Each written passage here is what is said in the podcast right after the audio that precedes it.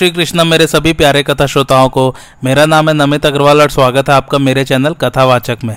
पिछले एपिसोड में हम लोगों ने कार्तिकेय जी की कथा पढ़ी थी और उसके पश्चात दुर्योधन और गंधर्वों में युद्ध छिड़ गया था और दुर्योधन को गंधर्व पकड़कर ले गए थे। दुर्योधन की सेना पांडवों के पास आई थी मदद मांगने के लिए और भीमसेन जी कहते हैं कि अच्छा हुआ जो गंधर्व दुर्योधन को कैद करके ले गए। आइए आज की कथा आरंभ करते हैं। युधिष्ठर जी कहते हैं कुटुंबियों में मतभेद और लड़ाई झगड़े होते ही रहते हैं। कभी कभी उनमें बैर भी ठन जाता है। किंतु जब कोई बाहर का पुरुष उनके कुल पर आक्रमण करता है तो उस तिरस्कार को वे नहीं सह सकते। समर्थ भीम, गंधर्व लोग बला दुर्योधन को पकड़कर ले गए हैं और हमारे कुल की स्त्रियाँ भी आज बाहरी लोगों के अधिकार में हैं। इस प्रकार ये हमारे कुल का ही तिरस्कार है।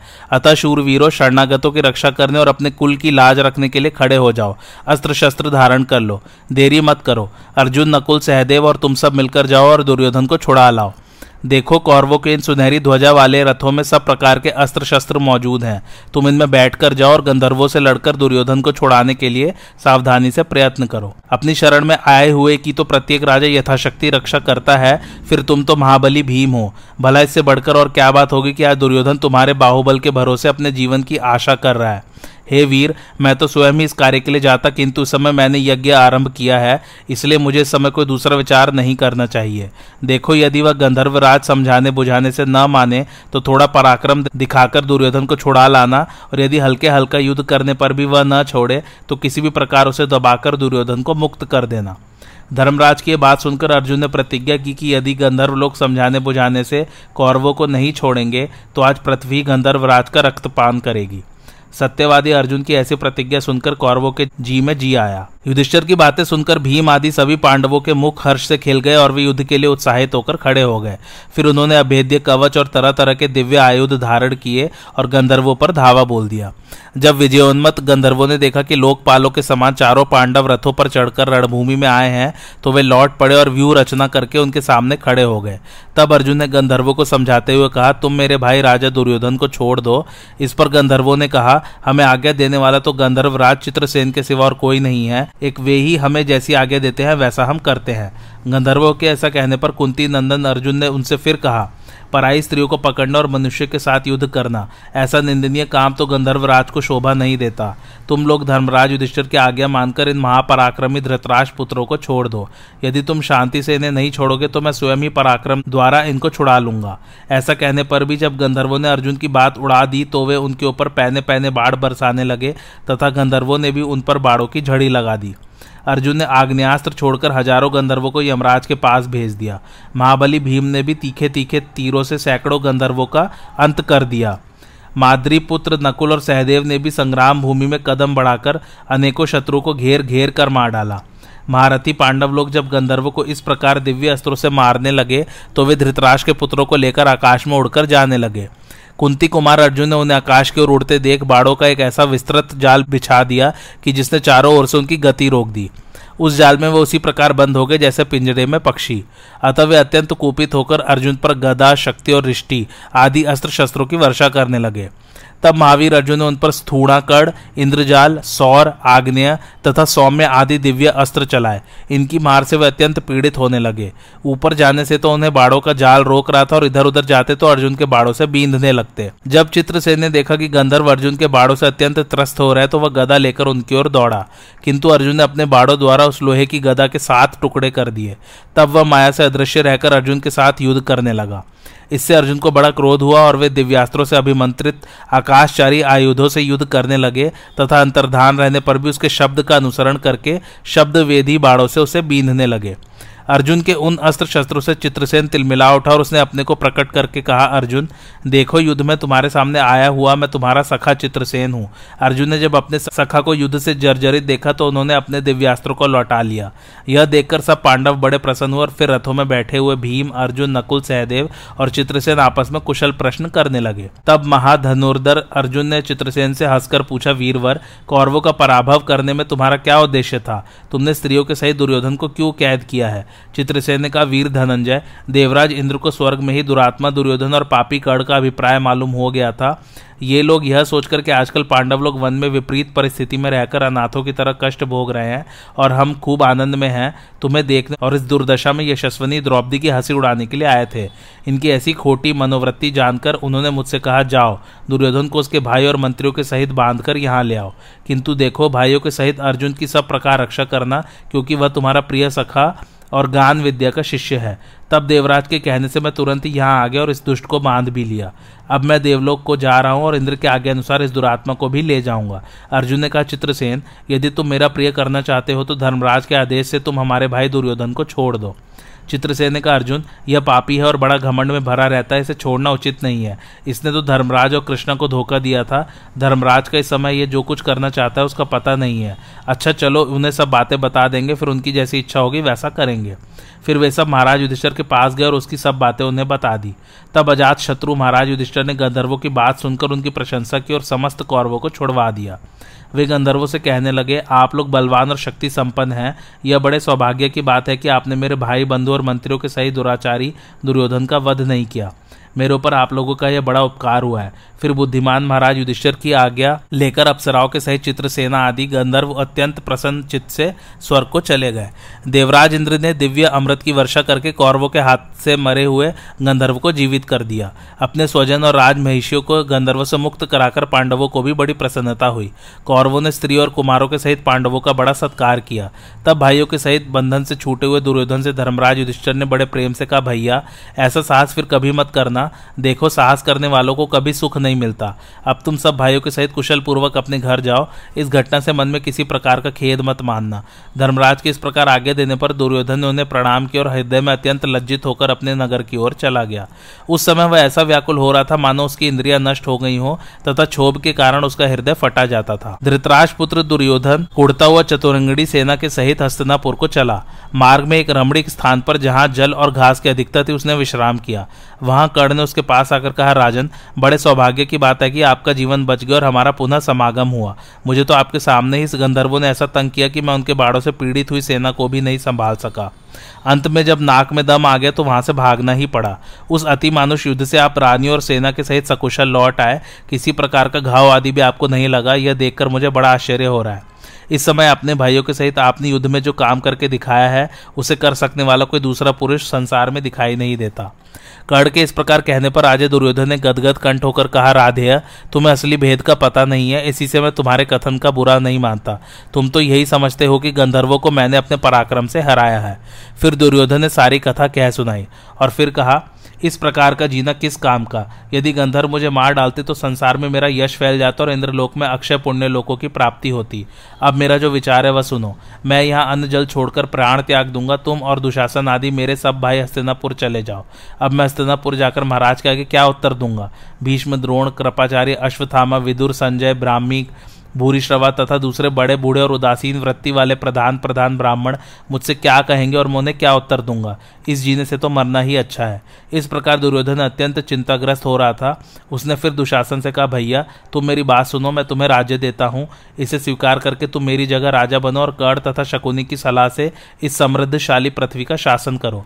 दुर्योधन के बात सुनकर दुशासन का गला दुख से भर आया और उसने दुर्योधन के चरणों पर सिर रखते हुए रोकर कहा, महाराज, ऐसा कभी नहीं हो सकता। सारी भूमि फट जाए, सूर्य अपने तेज को और चंद्रमा अपनी शीतलता को त्याग दे, हिमालय अपने स्थान को छोड़ दे और अग्नि उष्णता का परित्याग कर दे तो भी आपके बिना मैं पृथ्वी का शासन नहीं करूँगा। बस आप प्रसन्न हो जाइए। ऐसा कहकर दुशासन ने दोनों हाथों से अपने बड़े भाई के चरण पकड़ लिए और वह दाढ़ मारकर रोने लगा। दुर्योधन और दुशासन को अत्यंत दुखित देख कर्ण को भी बड़ी व्यथा हुई और उसने कहा, आप दोनों नासमझी से सामान्य पुरुषों के समान क्यों शोक करते हैं? पांडवों ने आपको गंधर्वों के हाथ से छुड़ाया, ऐसा करके तो उन्होंने अपने कर्तव्य का ही पालन किया है। राज्य के भीतर रहने वाले पुरुषों को सर्वदा राजा का प्रिय करना ही चाहिए। इसलिए ऐसी कोई बात हो भी गई तो उससे आपको संताप नहीं होना चाहिए। तब सुबल पुत्र शकुनी ने भी दुर्योधन को समझाते हुए कहा, राजन, कर्ण ने जो यथार्थ बात कही है, वह तो तुमने सुनी ही है। फिर मैंने तुम्हें जो समृद्धिशालिनी राजलक्ष्मी पांडवों से छीन कर दी है, उसे तुम इस प्रकार मोहवश को खोना चाहते हो? तुम आज मूर्खता से ही अपने प्राण त्यागने को तैयार हुए हो, अथवा मेरे विचार से तुमने कभी बड़े बूढ़ों की सेवा नहीं की, इसी से ऐसी उल्टी बातें सूझती हैं। यह तो हर्ष की बात है और तुम्हें इसके लिए पांडवों का सत्कार करना चाहिए और तुम शोक कर रहे हो। तुम्हारे ये काम तो उल्टा ही है। इसलिए तुम उदासी छोड़ दो और पांडवों ने तुम्हारे साथ जो उपकार किया है, उसे स्मरण करके उन्हें उनका राज्य दे दो। इससे तुम यश और धर्म प्राप्त करोगे। तुम मेरी बात मानकर ऐसा ही करो, इससे तुम कृतज्ञ माने जाओगे। तुम पांडवों के साथ भाईचारों का सा व्यवहार करके अपनी, उन्हें अपनी जगह बैठा दो और उनका पैतृक राज्य उन्हें सौंप दो। इससे तुम्हें सुख मिलेगा। इस प्रकार दुर्योधन को उसके सुहृद, मंत्री, भाई और बंधु बांधवों ने बहुतेरा समझाया, परंतु वह अपने निश्चय से नहीं डिगा। उसने कुश और वलकल के वस्त्र धारण की और स्वर्ग प्राप्ति की इच्छा से वाणी का संयम कर उपवास के नियमों का पालन करने लगा। दुर्योधन को प्रायोपवेश करते देख देवताओं से पराजित पातालवासी दैत्य और दानवों ने विचारा कि यदि इस प्रकार दुर्योधन का प्राणांत हो गया तो हमारा पक्ष गिर जाएगा। इसलिए उन्होंने उसे अपने पास बुलाने के लिए बृहस्पति और शुक्र के बताए हुए अथर्व वेदोक्त मंत्रों द्वारा औपनिषद कर्मकांड आरंभ किया। वेद वेदांग में निष्णात ब्राह्मण लोग मंत्रोच्चारण पूर्वक अग्नि में घी और दूध की आहुति देने लगे। कर्म समाप्त होने पर यज्ञ कुंड में से एक बड़ी ही अद्भुत कृत्या जम्भाई लेती हुई प्रकट हुई और बोली, बताओ मैं क्या करूँ? तब दैत्य ने प्रसन्न होकर कहा, तू प्रायोपवेश करते हुए राजा दुर्योधन को यहाँ ले आ। तब कृत्या जो आगे कहकर गई और एक क्षण में ही दुर्योधन के पास पहुँच गई। फिर एक क्षण में ही उसे लेकर रसातल में पहुँच गई।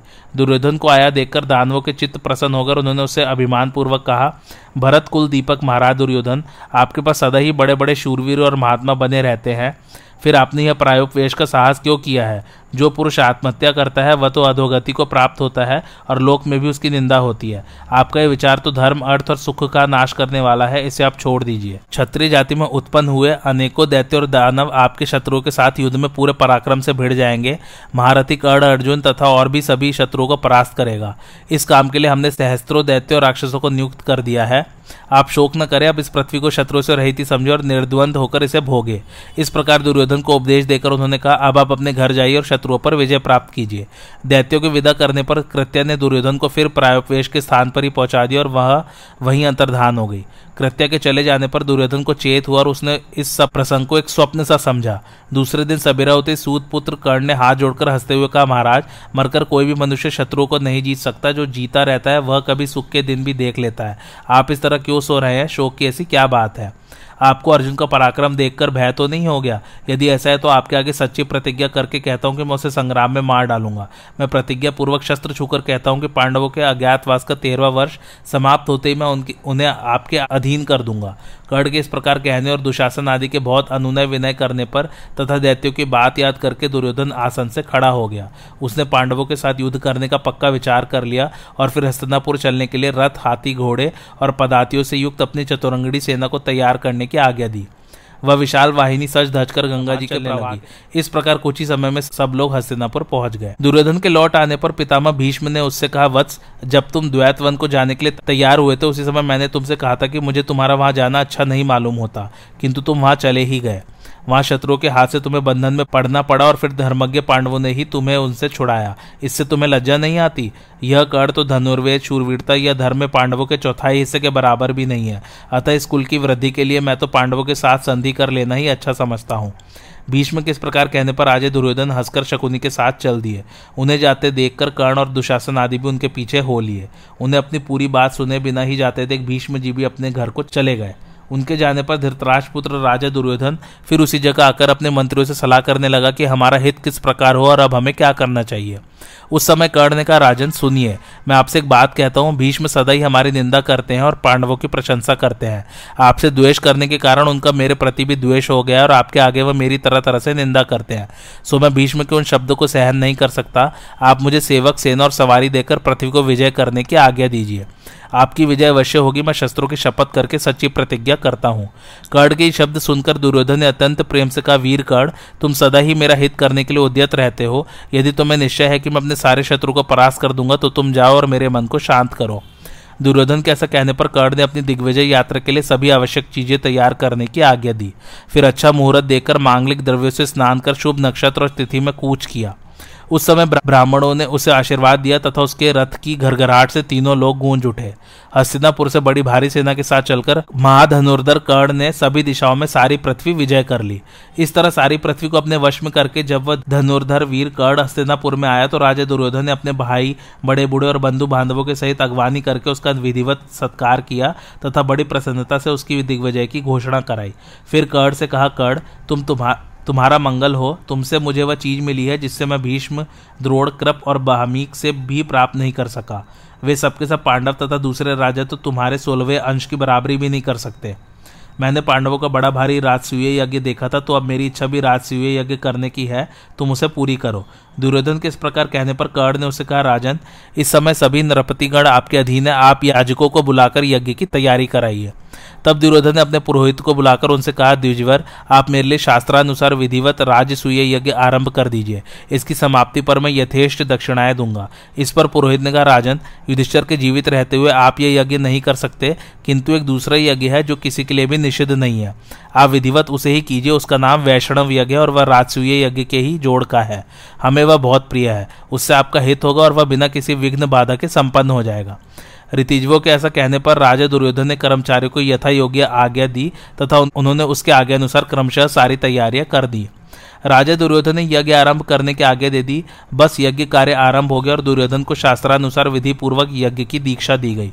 इस समय धृतराष्ट्र, विदुर, भीष्म, क्रोण, कृप, कर्ण, शकुनी और गांधारी सभी को बड़ी प्रसन्नता हुई। राजाओं और ब्राह्मणों को निमंत्रित करने के लिए शीघ्रगामी दूत भेजे गए। वे सब तेज चलने वाली सवारियों पर बैठकर जहाँ तहां जाने लगे। उनमें से एक दूत से दुशासन ने कहा, तुम शीघ्र ही द्वैतवन जाओ और वहाँ रहने वाले पांडवों तथा ब्राह्मणों को विधिवत यज्ञ का निमंत्रण दो।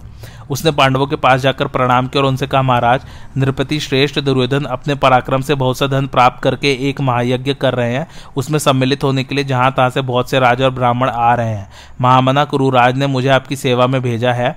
धृतराज कुमार महाराज दुर्योधन आपको यज्ञ के लिए निमंत्रित करते हैं। आप उनका यह अभीष्ट यज्ञ देखने की कृपा करें। दूत के बात सुनकर राजा युधिष्ठर ने कहा, अपने पूर्वजों की कीर्ति बढ़ाने वाले राजा दुर्योधन महायज्ञ के द्वारा भगवान का यजन कर रहे हैं। यह बड़ी प्रसन्नता की बात है। हम भी उसमें सम्मिलित होते, किंतु इस समय ऐसा किसी प्रकार नहीं हो सकता, क्योंकि तेरह वर्ष हमें वनवास के नियम का पालन करना है। धर्मराज की बात सुनकर भीमसेन ने कहा, तुम दुर्योधन से कह देना कि तेरह वर्ष बीतने पर जब युद्ध यज्ञ में अस्त्र शस्त्रों से प्रज्वलित अग्नि में तुझे ही होमा जाएगा, तभी धर्मराज युधिष्ठर वहाँ आवेंगे भीम के सिवा ने पांडवों ने कुछ भी नहीं कहा। फिर दूध ने दुर्योधन के पास जाकर सब बातें ज्यो की त्यों सुना दी। अब अनेकों देशों से प्रधान प्रधान पुरुष ब्राह्मण हस्तिनापुर में आने लगे। धर्मज्ञ विदुर जी ने दुर्योधन के आगे से सभी वर्णों के पुरुषों का यथा योग्य सत्कार किया, तथा उनके अच्छे अनुसार खाने पीने की सामग्री, सुगंधित माला और तरह तरह के वस्त्र देकर उन्हें संतुष्ट किया। राजा दुर्योधन ने सभी के लिए शास्त्रानुसार यथा योग्य निवास गृह बनवाए तथा सभी राजा और ब्राह्मणों को बहुत सा धन देकर विदा किया। फिर वह भाइयों तथा कड़ और शकुनी के सहित हस्तनापुर में लौट आया। पांडवों ने कुछ दिन उसी वन में रहकर फिर धर्मज्ञ पांडव ब्राह्मण तथा दूसरे साथियों के सहित वहाँ से चल दिए। उससे चलकर वे काम्यक वन के पवित्र आश्रम में पहुँच गए। इस प्रकार वन में रहते हुए महात्मा पांडवों के ग्यारह वर्ष बड़े कष्ट से बीते। वे फल मूल खाकर रहते थे, सुख भोगने के योग्य होकर भी महान दुख सहते थे। वे सबके सब महापुरुष थे, इसलिए यह सोचकर कि हमारे कष्ट का समय है, इसे धैर्यपूर्वक सहन करना चाहिए, घबराते नहीं थे। राजा युधिष्ठर सोचते, हमारे भाइयों पर जो यह महान दुख आ पड़ा है, यह मेरी ही करनी का तो फल है। ये सब मेरे ही अपराध से तो कष्ट भोग रहे हैं। ये बातें उनके हृदय में कांटे सी चुपती थी, उन्हें रात भर नींद नहीं आती थी। अर्जुन, भीम, नकुल, सहदेव और द्रौपदी भी राजा युधिष्ठिर का मुँह देखकर सारा कष्ट धैर्यपूर्वक सह लेते थे।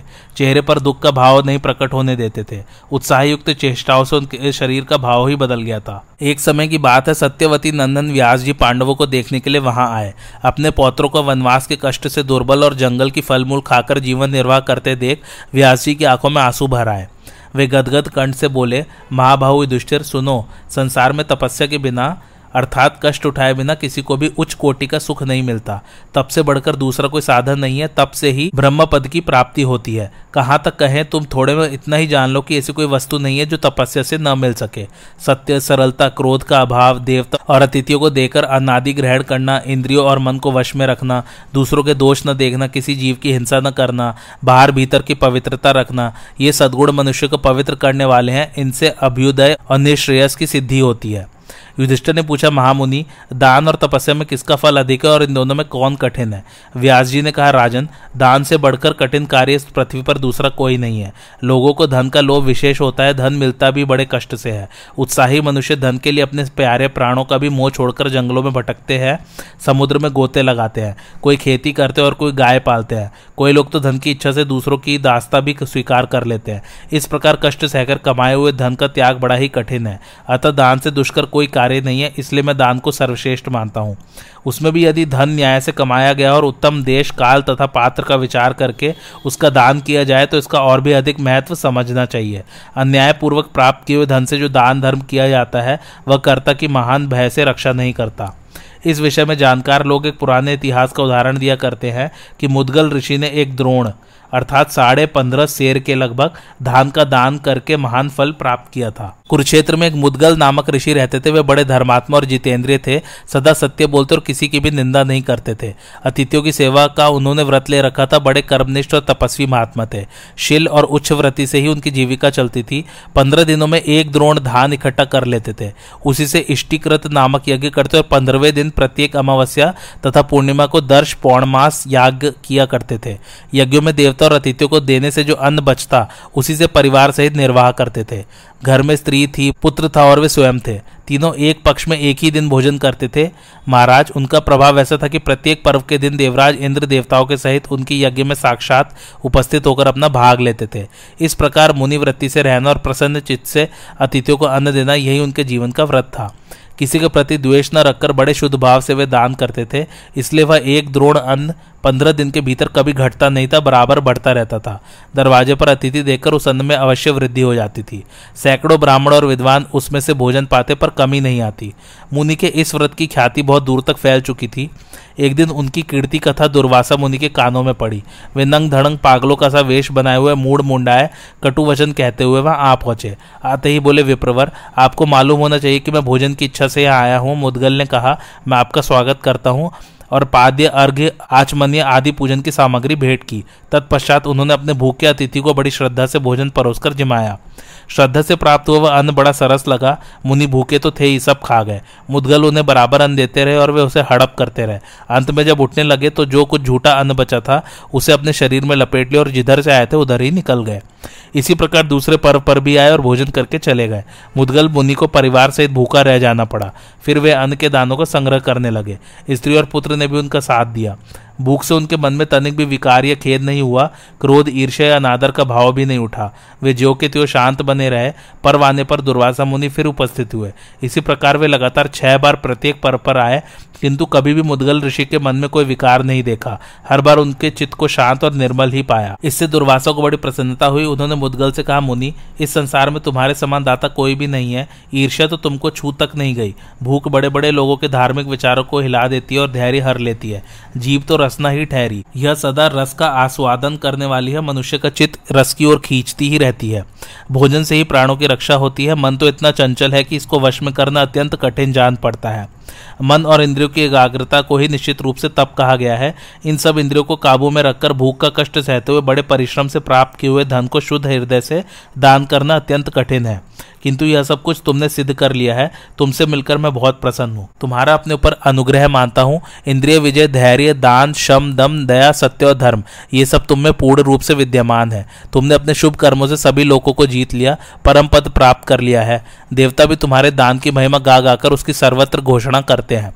दुर्वासा मुनि इस प्रकार बात कर ही रहे थे कि देवताओं का दूत एक विमान के साथ वहाँ पहुँचा। उसमें दिव्य हंस और सारस जुते हुए थे और उससे दिव्य सुगंध फैल रही थी।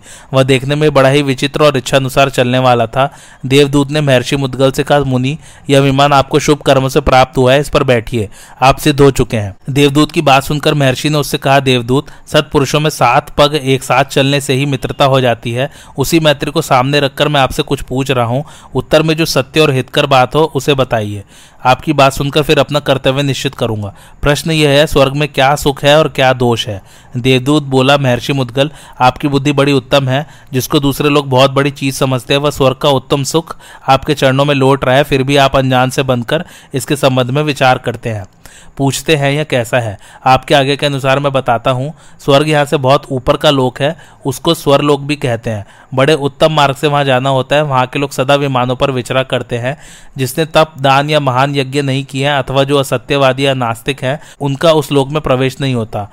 जो लोग धर्मात्मा, जितेंद्रिय, शम, दम से संपन्न और द्वेष रहित तथा जिन्होंने दान धर्म का पालन किया है, वे उस लोक में जाते हैं। इसके सिवा वे शूरवीर भी, जिनकी वीरता युद्ध में प्रमाणित हो चुकी है स्वर्ग लोक के अधिकारी हैं। वहाँ देवता साध्य विश्वदेव महर्षि याम, धाम, गंधर्व और अप्सरा, इन सबके अलग अलग अनेकों लोक हैं, जो बड़े ही कांतिमान, इच्छानुसार प्राप्त होने वाले भोगों से संपन्न तथा तेजस्वी हैं।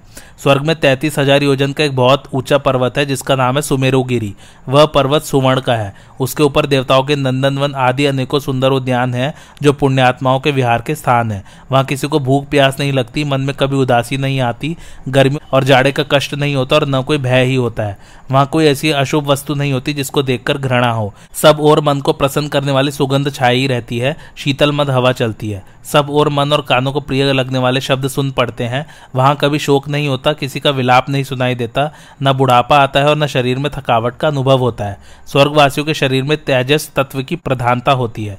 उनमें कभी पसीना नहीं निकलता, दुर्गंध नहीं आती और मलमूत्र भी नहीं निकलता। उनके कपड़े कभी मैले नहीं होते, वहाँ के दिव्य कुसुमों की मालाएँ दिव्य सुगंध फैलाती रहती हैं, कभी कुमलाती नहीं। तुम्हारे सामने जो यह विमान है, ऐसे विमान वहाँ सबके पास होते हैं। वे किसी से ईर्ष्या नहीं रखते, द्वेष नहीं मानते, बड़े सुख से जीवन व्यतीत करते हैं।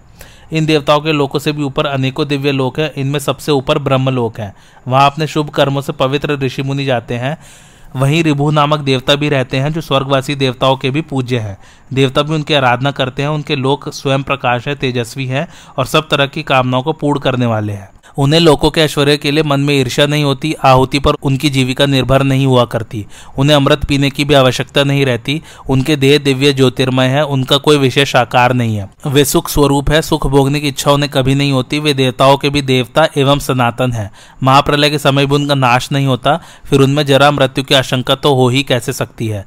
हर्ष, प्रीति, सुख, दुख, राग, द्वेष आदि का उनमें अत्यंत भाव होता है। स्वर्ग के देवता भी उस स्थिति को प्राप्त करना चाहते हैं। वह परा सिद्धि की अवस्था है जो सबको सुलभ नहीं है।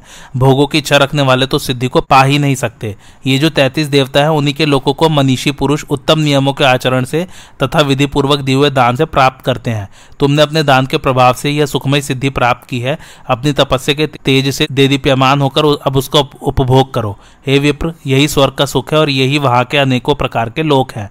इस प्रकार अब तक तो मैंने स्वर्ग के गुण बताए, अब दोष भी सुनो। स्वर्ग में अपने किए हुए कर्मों का फल ही भोगा जाता है। नया कर्म नहीं किया जाता। वहाँ का भोग अपनी मूल पूंजी गवाकर ही प्राप्त होता है। मेरी समझ में यही वहाँ का सबसे बड़ा दोष है कि वहाँ से एक न एक दिन पतन हो ही जाता है। सुखद ऐश्वर्य का उपभोग करके उससे निम्न स्थान में गिरने वाले प्राणियों को जो असंतोष और वेदना होती है, उसका वर्णन करना कठिन है। उनके गले की माला कुमला जाती है। यही स्वर्ग से गिरने की सूचना है। यह देखते उनके मन में भय समा जाता है, अब गिरा अब गिरा। उन पर रजोगुण का प्रभाव पड़ता है। जब गिरने लगता है तो उनकी चेतना लुप्त हो जाती है, सुदबुद्ध नहीं रहती। ब्रह्मलोक तक जितने भी लोग हैं, सब में यह भय बना रहता है। मुदगल बोले, ये तो आपने स्वर्ग के महान दोष बताए। इनके अतिरिक्त जो निर्दोष लोक है, उसका वर्णन कीजिए। देवदूत ने कहा, ब्रह्मलोक से भी ऊपर विष्णु का परम धाम है। वह शुद्ध सनातन ज्योतिर्मय लोक है, उसे पर ब्रह्मा पद भी कहते हैं। विषय पुरुष तो वहाँ जा ही नहीं सकते। दम्ब लोभ, क्रोध, मोह द्रोह से युक्त पुरुष भी वहाँ नहीं पहुँच सकते। वहाँ तो ममता और अहंकार से रहित द्वंद्वों से परे रहने वाले, जितेंद्रिय तथा ध्यान योग में लगे रहने वाले महात्मा पुरुष ही जा सकते हैं। मुदगल, तुम्हारे प्रश्न के अनुसार ये सारी बातें मैंने बता दी। अब कृपा करके चलो, जल्दी चले, देर न करो। व्यास जी कहते हैं, देवदूत की बात सुनकर मुदगल ऋषि ने उस पर अपनी बुद्धि से विचार किया और फिर बोले, देवदूत, मेरा आपको प्रणाम है। आप प्रसन्नता से पधारिए, स्वर्ग में तो बड़ा भारी दोष है। मुझे स्वर्ग से और वहाँ के सुख से कोई काम नहीं है। ओहो, पतन के बाद तो स्वर्गवासियों को बड़ा भारी दुख और पश्चाताप होता होगा, इसलिए मुझे स्वर्ग नहीं चाहिए। जहाँ जाकर व्यथा और शोक से पिंड छूट जाए, केवल उसी स्थान का अब मैं अनुसंधान करूँगा। ऐसा कहकर धर्मात्मा मुनि ने देवदूत को तो विदा कर दिया और स्वयं पूर्ववत शिलोच वृत्ति से रहते हुए उत्तम रीति से श्रम का पालन करने लगे। उनकी दृष्टि में निंदा और स्तुति, मिट्टी का ढेल और सुवर्ण सब एक से हो गए। वे विशुद्ध ज्ञान योग्य का आश्रय ले नित्य ध्यान योग के परायण रहने लगे। ध्यान से वैराग्य का बल पाकर उन्हें उत्तम बोध प्राप्त हुआ, जिसके द्वारा उन्होंने मोक्ष रूपा परम सिद्ध प्राप्त कर ली। इसलिए युधिष्ठर, तुम्हें भी शोक नहीं करना चाहिए। मनुष्य पर सुख के बाद दुख और दुख के बाद सुख आता है। तेरहवें वर्ष के बाद तुम्हें अपने पिता पितामहों का राज्य अवश्य प्राप्त होगा। अब अपने मन की चिंता दूर करो। जब दुर्योधन ने यह सुना कि पांडव लोग तो वन में भी आनंद से रहते हैं तो उनकी बुराई करने का विचार किया। फिर तो वह छल कपट की विद्या में प्रवीण कड़ और दुशासन आदि की मंडली एकत्रित हुई और पांडवों को हानि पहुँचाने के अनेकों उपायों पर विचार होने लगा। इसी बीच में महान यशस्वी महर्षि दुर्वासा जी अपने दस हज़ार शिष्यों को साथ लिए हुए वहाँ आ गए। परम क्रोधी दुर्वासा मुनि को घर पर पधारा देख दुर्योधन बहुत विनय दिखाता हुआ भाइयों सहित उनके पास गया और नम्रता पूर्वक उन्हें अतिथि सत्कार के लिए निमंत्रित किया। बड़ी विधि से उनकी पूजा की और स्वयं दास की भांति उनकी सेवा में खड़ा रहा। दुर्वासा जी कई दिन वहाँ ठहरे रहे। दुर्योधन आलस्य छोड़कर रात दिन उनकी सेवा करता रहा। भक्ति भाव के कारण नहीं, उनके श्राप से डरकर वह सेवा करता था। मुनि का भी स्वभाव विचित्र था। कभी कहते, मुझे बड़ी भूख लगी है राजन, शीघ्र भोजन तैयार कराओ। ऐसा कहकर नहाने चले आते और वहाँ से लौटते खूब देर करके। आने पर कहते, आज तो भूख बिल्कुल नहीं है, नहीं खाऊँगा। यह कहकर दृष्टि से ओझल हो जाते। इस प्रकार का बर्ताव उन्होंने बारंबार किया तो भी दुर्योधन के मन में न तो कोई विकार हुआ और न क्रोध ही। इससे दुर्वासा जी प्रसन्न होकर बोले, मैं तुम्हें वर देना चाहता हूँ, जो इच्छा हो मांग लो। दुर्वासा की बात सुनकर दुर्योधन ने मनी मन ऐसा समझा, मानो उसका नया जन्म हुआ है। मुनि संतुष्ट हो तो उनसे क्या मांगना चाहिए? इस बात के लिए कर्ण, दुशासन आदि के साथ पहले से ही सलाह हो चुकी थी। जब मुनि ने वर मांगने को कहा तो उसने बड़े प्रसन्न होकर यह वरदान मांगा, ब्राह्मण, हमारे कुल में सबसे बड़े है युधिष्ठर। वे समय अपने भाइयों के साथ वन में निवास करते हैं, बड़े गुणवान और सुशील हैं। जैसे अपने शिष्यों के साथ आप आज हमारे अतिथि हुए उसी प्रकार उनके भी अतिथि होइए यदि आपकी मुझ पर कृपा हो तो मेरी एक और प्रार्थना पर ध्यान रखकर जाइएगा। जिस समय राजकुमारी द्रौपदी सब ब्राह्मणों और अपने पतियों को भोजन कराकर स्वयं भी भोजन करने के पश्चात विश्राम कर रही हो, उस समय आप वहाँ पधारे। तुम पर प्रेम होने के कारण मैं ऐसा ही करूँगा, यही कहकर दुर्वासा जी जैसे आए थे वैसे ही चले गए। दुर्योधन ने समझा, अब मैंने बाजी मार ली। उसने प्रसन्न होकर कर्ण से हाथ मिलाया। कर्ण ने भी कहा, बड़े सौभाग्य की बात है अब तो काम बन गया। राजन, तुम्हारी इच्छा पूरी हुई और तुम्हारे शत्रु दुख के महासागर में डूब गए। यह सब कितने आनंद की बात है। तदंतर एक दिन दुर्वासा मुनि इस बात का पता लगाकर कि पांडव और द्रौपदी सभी लोग भोजन से निवृत्त हो, आराम कर रहे हैं। दस हज़ार शिष्यों को साथ लेकर वन में युधिष्ठर के पास पहुँचे। राजा युधिष्ठिर अतिथि को आते देख भाइयों सहित आगे बढ़कर उन्हें लिवा लाए। हाथ जोड़कर प्रणाम किया और एक सुंदर आसन पर बिठाया। फिर विधिवत पूजन करके उन्हें आतिथ्य के लिए निमंत्रण देते हुए कहा, भगवान, आप नित्य कर्म से निवृत्त होकर शीघ्र आइए और भोजन कीजिए। मुनि भी शिष्यों के साथ स्नान करने चले गए। उन्होंने इस बात का तनिक भी विचार नहीं किया कि ये इस समय शिष्यों सहित मुझे कैसे भोजन दे सकेंगे। सारी मुनि मंडली जल में स्नान करके ध्यान लगाने लगी। इधर पतिव्रता द्रौपदी को अन्न के लिए बड़ी चिंता हुई। उसने बहुत सोचा विचारा किंतु समय अन्न मिलने का कोई उपाय उसके ध्यान में नहीं आया। तब वह मनीमन भगवान श्री कृष्ण का इस प्रकार स्मरण करने लगी, हे कृष्ण, हे महाभाव कृष्ण, देवकी नंदन, हे अविनाशी वासुदेव, चरणों में पड़े हुए दुखियों का दुख दूर करने वाले हे जगदीश्वर, यदि तुम मेरे रक्षक हो तो मुझ पर सारी विपत्तियाँ टूट पड़े तो भी भय नहीं है। आज से पहले सभा में दुशासन के हाथ से जैसे तुमने मुझे बचाया था, उसी प्रकार इस वर्तमान संकट से भी मेरा उद्धार करो। द्रौपदी ने जब इस प्रकार भक्त वत्सल भगवान की स्तुति की तो उन्हें मालूम हो गया कि द्रौपदी पर संकट आ पड़ा। वे अचिंत्य गति परमेश्वर तुरंत वहाँ पहुँचे। भगवान को आया देख द्रौपदी के आनंद का पार न रहा, उन्हें प्रणाम करके उसने दुर्वासा मुनि के आने आदि का सारा समाचार कह सुनाया भगवान बोले, कृष्ण, इस समय मैं बहुत थका हुआ हूँ, भूख लगी है। पहले शीघ्र मुझे कुछ खाने को दे, फिर सारा प्रबंध करती रहना। उनकी बात सुनकर द्रौपदी को बड़ी लज्जा हुई, बोली, भगवान सूर्य नारायण की दी हुई बटलोई से तो तभी तक अन्न मिलता है जब तक मैं भोजन न कर लूँ। आज तो मैं भी भोजन कर चुकी हूँ, अतः अब कुछ भी नहीं है, अब कहाँ से लाऊं? भगवान ने कहा, द्रौपदी, मैं तो भूख और थकावट से कष्ट पा रहा हूँ और तुझे हँसी सूझती है। यह हँसी का समय नहीं है, जल्दी जा और बटलोई लाकर मुझे दिखा। इस प्रकार हट करके भगवान ने द्रौपदी से बटलोई मंगवाई। देखा तो उसके गले में जरा सा साग लगा हुआ है। उसे ही लेकर उन्होंने खा लिया और बोले, इस साग के द्वारा संपूर्ण जगत के आत्मा यज्ञ भोक्ता परमेश्वर तृप्त एवं संतुष्ट हो। फिर सहदेव से कहा, अब शीघ्र ही मुनियों को भोजन के लिए बुला लाओ। उनकी आज्ञा पाते ही सहदेव, दुर्वासा आदि सभी मुनियों को जो देव नदी में स्नान के लिए गए हुए थे, बुलाने चले। मुनि लोग को पानी में खड़े होकर सहसा पूर्ण तृप्ति मालूम हुई। मानो भोजन कर चुके हों। बार बार अन्न के रस से युक्त डकारे आने लगी। जल से बाहर निकलकर सब एक दूसरे की ओर देखने लगे। सबकी एक ही अवस्था हो रही थी। फिर सब लोग दुर्वासा से कहने लगे, ब्रह्मर्षे, राजा को अन्न तैयार कराने की आज्ञा देकर हम लोग यहाँ नहाने आए थे, पर इस समय तो इतनी तृप्ति हो गई है कि कंठ तक अन्न भरा हुआ जान पड़ता है। कैसे भोजन करेंगे? हमने जो रसोई तैयार कराई है, वह व्यर्थ होगी। अब इसके लिए क्या करना चाहिए? दुर्वासा बोले, सचमुच ही व्यर्थ भोजन बनवाकर हम लोगों ने राजर्षि युधिष्ठिर का महान अपराध किया है। राजा अम्बरीश का प्रभाव अभी हमें भूला नहीं है, उस घटना को याद करके मैं भगवान के भक्तों से सदा डरता रहता हूँ। समस्त पांडव वैसे ही महात्मा है। ये धार्मिक शूरवीर, विद्वान, व्रतधारी, तपस्वी, सदाचारी तथा नित्य भगवान वासुदेव के भजन में ही लगे रहने रहने वाले हैं। क्रोधित होने पर पांडव भी हमें जला सकते हैं। इसलिए शिष्यों, अब कल्याण इसी में है कि पांडवों से बिना पूछे ही तुरंत भाग चलो। अपने गुरुदेव दुर्वासा मुनि के बात सुनकर भला शिष्य लोग कैसे ठहर सकते थे? पांडवों के भय से भागकर सबने दसों दिशाओं की शरण ली। सहदेव ने जब देव नदी गंगा जी में मुनियों को नहीं देखा तो आसपास के घाटों पर घूम घूम कर खोजने लगे। वहाँ रहने वाले तपस्वी ऋषियों से उन्होंने उनके भाग जाने का समाचार सुना। तब वे युधिष्ठर के पास लौट और सारा वृतांत उनसे निवेदन कर दिया। तत्पश्चात जितेंद्र पांडव उनके पुनः लौट आने की आशा आशा से बड़ी देर तक प्रतीक्षा करते रहे। उनको यह संदेह था कि मुनि आधी रात के बाद अचानक आकर फिर हमसे छल करेंगे। यह दैववश हम लोगों पर बड़ा संकट आ गया। किस प्रकार इससे हमारा उद्धार हो? इस प्रकार चिंता करते हुए बारंबार उच्छ्वास खींचने लगे। उनके दशा देख भगवान श्री कृष्ण ने कहा, परम क्रोधी दुर्वासा मुनि से आप लोगों पर बहुत बड़ी विपत्ति आने वाली है। यह जानकर द्रौपदी ने मेरा स्मरण किया था, इससे मैं तुरंत यहाँ आ गया। अब आप लोगों को दुर्वासा से तनिक भी भय नहीं है, वे आपके तेज से डरकर पहले ही भाग गए जो सदा धर्म में तत्पर रहते हैं, वे दुख में नहीं पड़ते। अब आप लोगों से जाने के लिए आज्ञा चाहता हूँ, आप लोगों का कल्याण हो। भगवान की बात सुनकर द्रौपदी सहित पांडवों की घबराहट दूर हुई। वे बोले, गोविंद, तुम्हें ही अपना रक्षक पाकर हम लोग बड़ी बड़ी विपत्तियों से पार हुए हैं।